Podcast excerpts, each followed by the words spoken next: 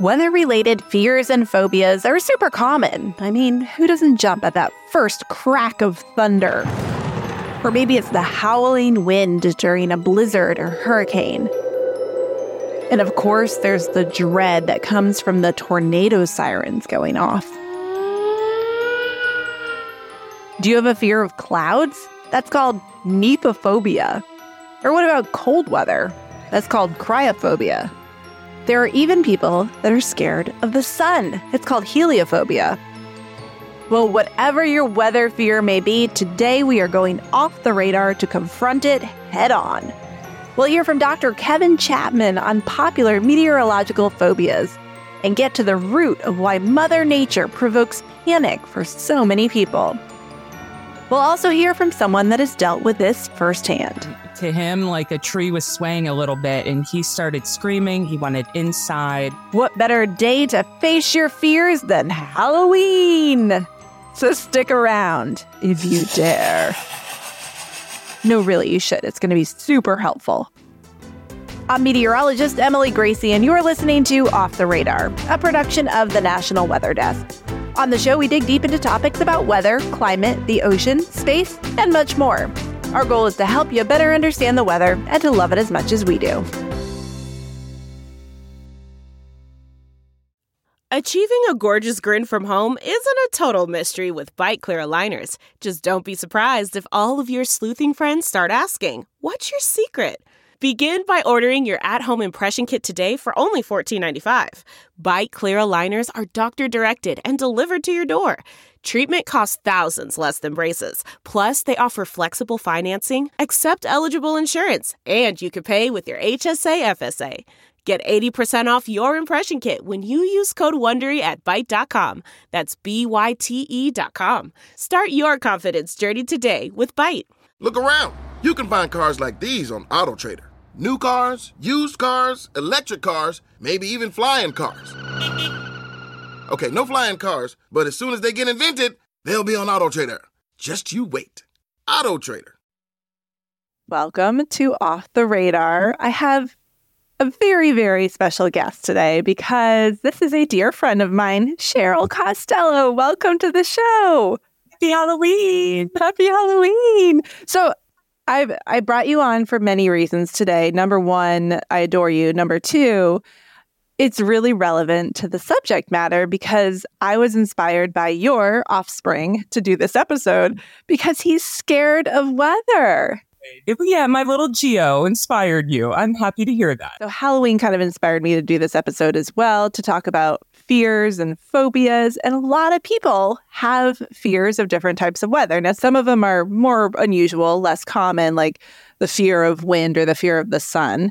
But Geo has a very common weather fear, and it's gotten a little better. But can you tell me about what kind of sparked his fear of thunderstorms and how you discovered it? When he was about 2-3 years old, I remember this vividly. I probably still have the video. I took a video of it because I realized we need to bring this up to the pediatrician. We were on a walk and there was a tree that was barely swaying and it got to him to a point where he was crying uncontrollably. It was otherwise a nice day. I want to say it was sunny, not even cloudy. There was, it was daylight, and the tree swaying must have resonated for him, you know, memories of the storm that he went through the last time. So that is what was happening with him. When we would be in moments of, you know, thunder and lightning, that for many parents is like, oh, okay, I get it. It is kind of scary. But he would carry the memories of, you know, the last storm, and then would really get himself worked up when it was nothing. Can you pinpoint a really bad situation that he was in that kind of set this off? You know, and I was trying to remember what brought it on. And, you know, Jamie and I, my husband, we can't pinpoint anything. When we had the tornado come through Annapolis, he was in the forest program at his preschool. And the director at the time was like, you know, really pushing us to seek help beyond school, beyond us, because he got to an uncontrollable point. Okay, that's what I was going to ask is how did you know when to seek help and what kind of help did you seek? Because like you said, he was so young, he was only 4 years old. In those sessions, she would try to mimic weather. We put it on her phone and she would try to take him through scenarios, basically with the mission to desensitize. And I think he made some progress, but honestly, age and experience on his own, I think, is what is allowing him to take some of these baby steps because we have seen some improvements. If there was a thunderstorm today, he would be bothered. But we had a situation recently, and I'm like, this feels like a breakthrough moment for him, where there was rain. He was at an Orioles playoff game, and there was a rain delay. And I was thinking, oh, no, we made this investment in playoff tickets and he's going to want to hightail it out of there. And he stayed. He sat in the seat. Someone threw him a poncho and he was fine. And in the past, just a couple of years ago, he would want out of there, very far out of there, and hide himself in the basement. But in that moment, he, you know, was able to like tough it out. I think a lot of it for him has been going through these scenarios and realizing he's still safe. Yeah, I remember being at your house and that thunderstorm came through and all of the kids kind of had the same reaction and the adults had the same reaction too, as far as, you know, when there's a big rumble of thunder, we kind of jumped but then laughed. And Gio was in the basement and he was just inconsolable. Like, you were down there and he was so upset he wouldn't come out of the basement. So that was eye-opening for me because I don't know that I'd really seen someone with a true phobia or fear and what they went through, and it's very heartbreaking. It's heartbreaking. And as a parent, it is hard to find that line of, you know, being compassionate and being really like frustrated because truthfully, it's not convenient. It would happen so many times when it was so inconvenient. So the time you're referencing, we're supposed to be socializing. Instead, one of us is in the basement with him. The basement always gave him some level of comfort. It still does. And we had multiple situations like that. I remember being at a bar mitzvah and the party moved outside. Beautiful day. I don't remember seeing any wind, but Gio will pick it up. And to him, like, a tree was swaying a little bit and he started screaming. He wanted inside. Really, it still came down to him having this fear. And hopefully in time, you know, he's going to realize, too, that like the thunder, no one really loves it, right? Like, do you love a thunderstorm? I don't know. Maybe some people do. Some people. I mean, I still think Gio's headed for a career in meteorology myself, because I've heard that over and over again, you know, that their love of weather started with a fear of weather and transitioned into knowledge is power. Although what we'll find out today is that knowledge is not always power, because I interviewed a specialist on this topic about phobias, and it was very, very enlightening for me. I have phobias too. His name is Dr. Kevin Chapman, and he is with the Kentucky Center for Anxiety and Related Disorders, and he does specialize in phobias. And as he said, and as I said at the beginning of this, storms are one of the most common, along with flying, heights, and public speaking. And he addressed how he treats his clients, and he's very straightforward with it and very successful with it. But he was great, Dr. Kevin Chapman. I'm going to interview him and talk to him all about these fears and anxieties so that Gio and all of these future meteorologists don't have to be scared of storms anymore. Cheryl Costello, thank you so much for telling your story about your son. We wish him the best. Absolutely. Dr. Chapman, thanks for joining me today. This is exciting and fun to learn, and maybe a little self-serving. That's possible as well. I want to start by letting everybody know who you are and what you do and what you specialize in. So give me a little background on yourself and what your specialty is. Okay. I'm honored to be here, Emily. Thanks for having me on. So I'm Kevin Chapman. I'm a licensed psychologist, and I specialize in anxiety and related disorders like phobias and whatnot. And I'm the founder and director of the Kentucky Center for Anxiety and Related Disorders. Okay, so let's talk about weather and fears, because I've heard a lot of meteorologists that I work with or have known over the years say they became meteorologists because they had certain fears of weather. So I'm curious about your experience when it comes to weather fears. Obviously, there's some common ones and maybe some less common ones. What have you seen as far as patients with fears of different types of weather?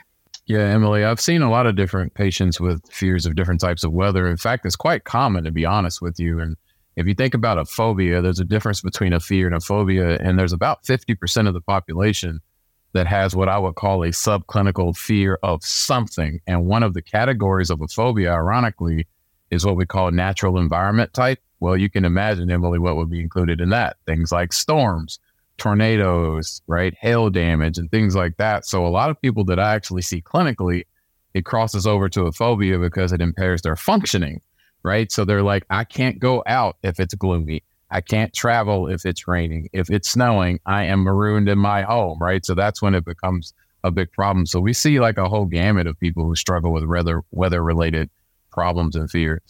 Are there any strange ones that are kind of what somebody might think of as just completely irrational, like fear of, you know, sunshine or clouds? Yeah, well, I've seen people who have, absolutely is a short answer. And one example would be, I've had a couple of people who've had this fear of being engulfed by the sun. So for example, for instance, sitting out on a park bench, for example, was extremely distressing and debilitating for these couple of individuals I'm thinking of at the top of my head. They literally thought, if I sit here alone on a bench and the sun is shining, that something catastrophic is going to happen to me, weather-related incident where I'm going to be engulfed, or I'm going to be burned, or something really bad is going to happen to me. So that's very bizarre, right? But believe it or not, but that's something that made these people have panic attacks and whatnot. So they, of course, avoided sunny days and being out alone by themselves, under the weather when it's really beautiful out. Is that something you're born with, or does that develop from like a traumatic experience, or both? Yeah, it's a great question. So it's not something you're born with per se. It's kind of an interaction between both genetic predispositions and learning experiences. So the brief version, Emily, is, for instance, people who develop a phobia, because you can take two people who have these traumatic experiences and one doesn't develop a phobia of, say, dogs versus someone else who does. Well, what differentiates that person? Well, it's their personality. Not necessarily. It's more so people who develop these fears and phobias, they have a genetic predisposition to respond to emotions in an intense fashion. In other words, I have big feelings. So if that's coupled with one of the three pathways, Emily, where phobias develop, which I think you'll appreciate with what you do for sure, and that is, number one, a traumatic experience. Believe it or not, many people who have phobias don't develop one from a traumatic experience, believe it or not, but many do as well. So some people who have a phobia, they have a direct experience with the object, but many people don't, because there's two other pathways. The second pathway is what we call modeling. And modeling or observational learning is when someone in my family said, oh, Emily, you better make sure that you have stuff in your pocket because you got to be weighted down because the wind could blow you away, stuff like that. So it's this idea that my mom or my grandma or someone like that models fear for me. So I see them freak out in the midst of a storm and let's take shelter when there's not a high chance of a tornado actual threat, right? And then there's what we call informational transmission, right? Hearing about dangers of weather and things like that. For people who have a predisposition, that in and of itself can be powerful enough for some people to develop a phobia from just hearing about, breaking news, right? In Kansas, 29 people, that sort of thing in conjunction with heightened anxiety. Hopefully that makes sense. Yeah, it makes a lot of sense. So the media, I'm guessing, can play a role in our fears and anxieties, like watching a movie about a tornado hitting. Can that induce it? It can, especially if the proverbial stars align in a really negative way. Like I said, if somebody has a genetic predisposition coupled with a strong fear response in the context of that information, Emily, that can align the stars to have basically panic-like symptoms. And then my brain associates that heightened arousal with that stimulus. So therefore, now I'm searching and scanning my environment for signs of threat. Real quick example, I had a client who told me that their grandma would listen all day on the radio for dangers, right? The things like storms, the sirens, the alarms, the weather alerts, and tell them things like, you can't go out today because if you do, you could get blown away or you could die or you could, things like that. And of course, that's going to be traumatic for a kid. Wow. Okay. So you mentioned wind. Have you seen people who are scared of just a windy day? Yes, I have. I've seen people who literally wear these huge coats like Ralphie's brother in the Christmas Story so that they don't blow away due to fear that the wind is going to be so strong that it's going to actually kill them. Usually that's in younger people, but definitely we've seen that before at the center. Okay, so for somebody who doesn't have any fears and anxieties and is listening and thinking like, just get over it. Can you explain, like, put us in the mindset of somebody who's scared of being blown away? What does that feel like? What does an actual phobia feel like? It's a great question, because when you have a phobia, Emily, like what most people don't understand, it's like, you know, ultimately anxiety and fear both play a role. And most people think they're the same, and they're not. They're two different emotions. So for example, anxiety is a future-oriented emotion that involves thoughts of uncontrollability and unpredictability of future events. So anxiety sort of primes the pump by saying, what if I encounter wind? What if I encounter a storm? What if I encounter? So my body is starting to get hyper alert already because anxiety is about the future. Fear, on the other hand, or a panic attack, fear and a panic attack are the exact same thing. The difference, though, is that fear is based on actual true danger or present danger. A panic attack is what we call a false alarm. So I'm having the fear response when there's no threat. So basically what happens with people with a phobia is that anxiety is preparing them to be afraid in advance. And as soon as they get triggered to encounter the thing they've been telling themselves is dangerous, boom, panic symptoms set in and they literally feel like they're going to die. So basically what happens is that it's human nature to avoid things where I'm feeling uncomfortable and to pursue things that make me feel comfortable. So avoidance behavior starts to happen and take over their lives, Emily. So therefore, I'm avoiding things, kind of a few things at once, but then my bubble gets smaller and smaller and smaller and smaller. And now I'm not able to go out at all unless the Weather Channel tells me otherwise. Right. Or the National Weather Desk. So let's talk solutions, because this is starting to cause me anxiety thinking about this. All right. So how do you treat fears when it comes to weather? Is more knowledge a good thing? Is becoming a meteorologist, if you're scared of the weather, the solution, because you all of a sudden have all the answers? Yeah. All of the above are correct answers, honestly, Emily. And I would say that the short answer is what we call exposure therapy. You know, we have the gold standard treatment, meaning the best available treatment for a phobia, quite frankly, is what's called exposure therapy, and it's based on what we call cognitive behavioral therapy. So when you mention, do I become a meteorologist to get over this? Well, in essence, becoming a meteorologist, if I'm afraid of weather, is exposure. Why? Because I'm confronting the very thing I avoid, and that is how you actually get over it. So the quick version is that what treatment includes, if you think about any emotion, Emily, we have thoughts, we have physical sensations in our body, and we have behavior. So any emotion I have has those three components. So to treat it successfully, like if you have a fear of weather, you have to include all three of those ingredients. Number one, my thinking about threat as it pertains to weather has to be addressed. So I adopt what I call evidence-based thoughts about the weather. I treat my thoughts like hypotheses rather than facts, right? So it's like, oh, I'm going to die if I walk outside. Well, that sounds like a fact, and that's not in fact true. But if I change that thought to evidence-based thoughts, like, well, what's happened in the past? Well, I did fine. I was just a little uncomfortable.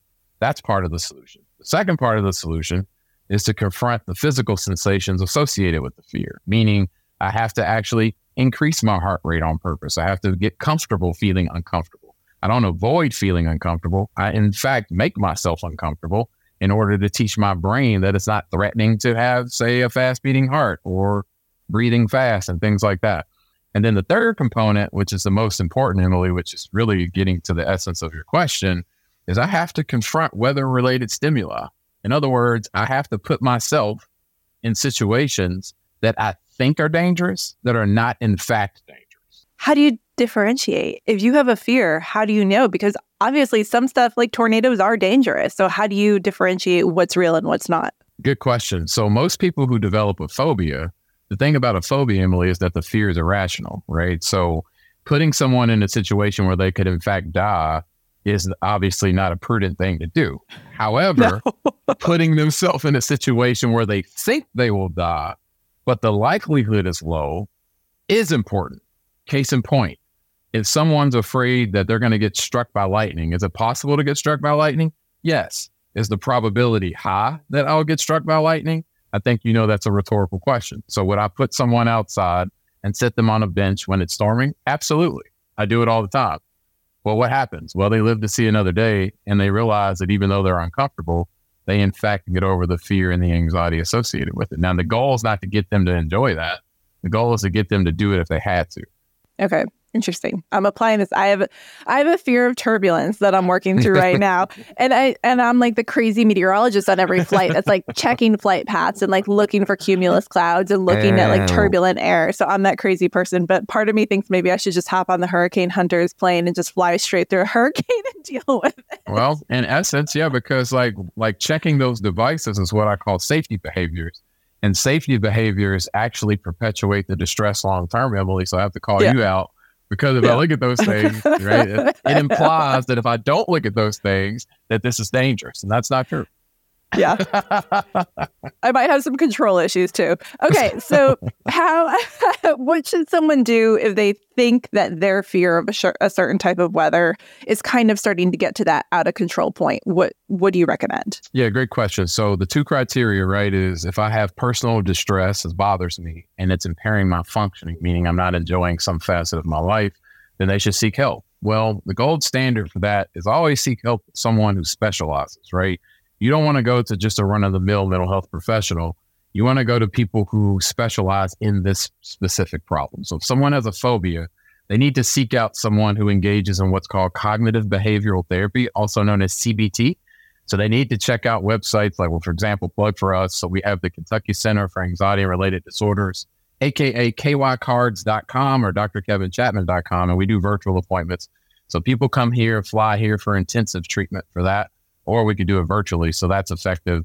Or they can seek out the Anxiety and Depression Association of America, ADAA.org, and see the Find a Therapist Locator tab, and you'll find that there's people who specialize in phobia. So definitely seek someone who specializes in a phobia. Do you ever recommend anxiety medication for phobias, or is that just like a Band-Aid on a bigger problem? It's a great question, Emily. And though I'm not opposed to medication, in fact, we have a psychiatric nurse practitioner on staff. What you find is that medication for a phobia doesn't get rid of a phobia. The gold standard for a phobia treatment is exposure-based therapy, period. Medication can help buffer some of the distress associated with it. But if you really want to reprogram your brain and get over a phobia, you definitely need to do exposure therapy, and that definitely doesn't require medication. Personal question. How did you get into this field? Did you have any fears yourself? As you can imagine, Emily, I get that question a lot. The short answer is no. I was an athlete in college. I ran track and I played football. And that's relevant because when I took my first psychology course, and I was like, oh, I want to be that. And then when I took my abnormal psychology course, what I found is that 1/3 of people have an anxiety disorder. That's about 40 million Americans per year, yet only 1/3 receive treatment, and yet they're very treatable. I was like, oh, interesting. So there's a challenge. It's really creative and innovative treatment. Sign me up. So I just got intrigued with anxiety disorders because phobias are really cool to treat. Well, Dr. Kevin Chapman, this is very enlightening. I learned a lot myself, and I think it's great information for everybody to hear too. I mean, everybody's got something, like you said, it's so common. Yep, I agree. No, it's been fun, Emily. I appreciate it. Off the Radar is a production of the National Weather Desk. Make sure you're following the show on Apple Podcasts, Spotify, or wherever you listen to podcasts. New episodes publish every Tuesday. If you know someone who has a fear of a certain type of weather, make sure you share this episode with them.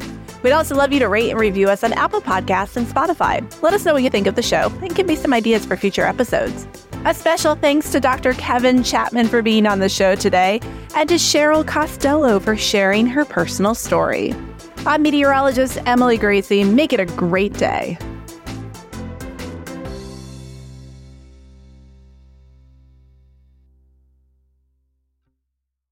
One, two, three, four. Those are numbers, but you already knew that. If you want to know what number you're going to pay each month for your car, use Kelly Blue Book My Wallet on AutoTrader. They're really good at numbers. AutoTrader.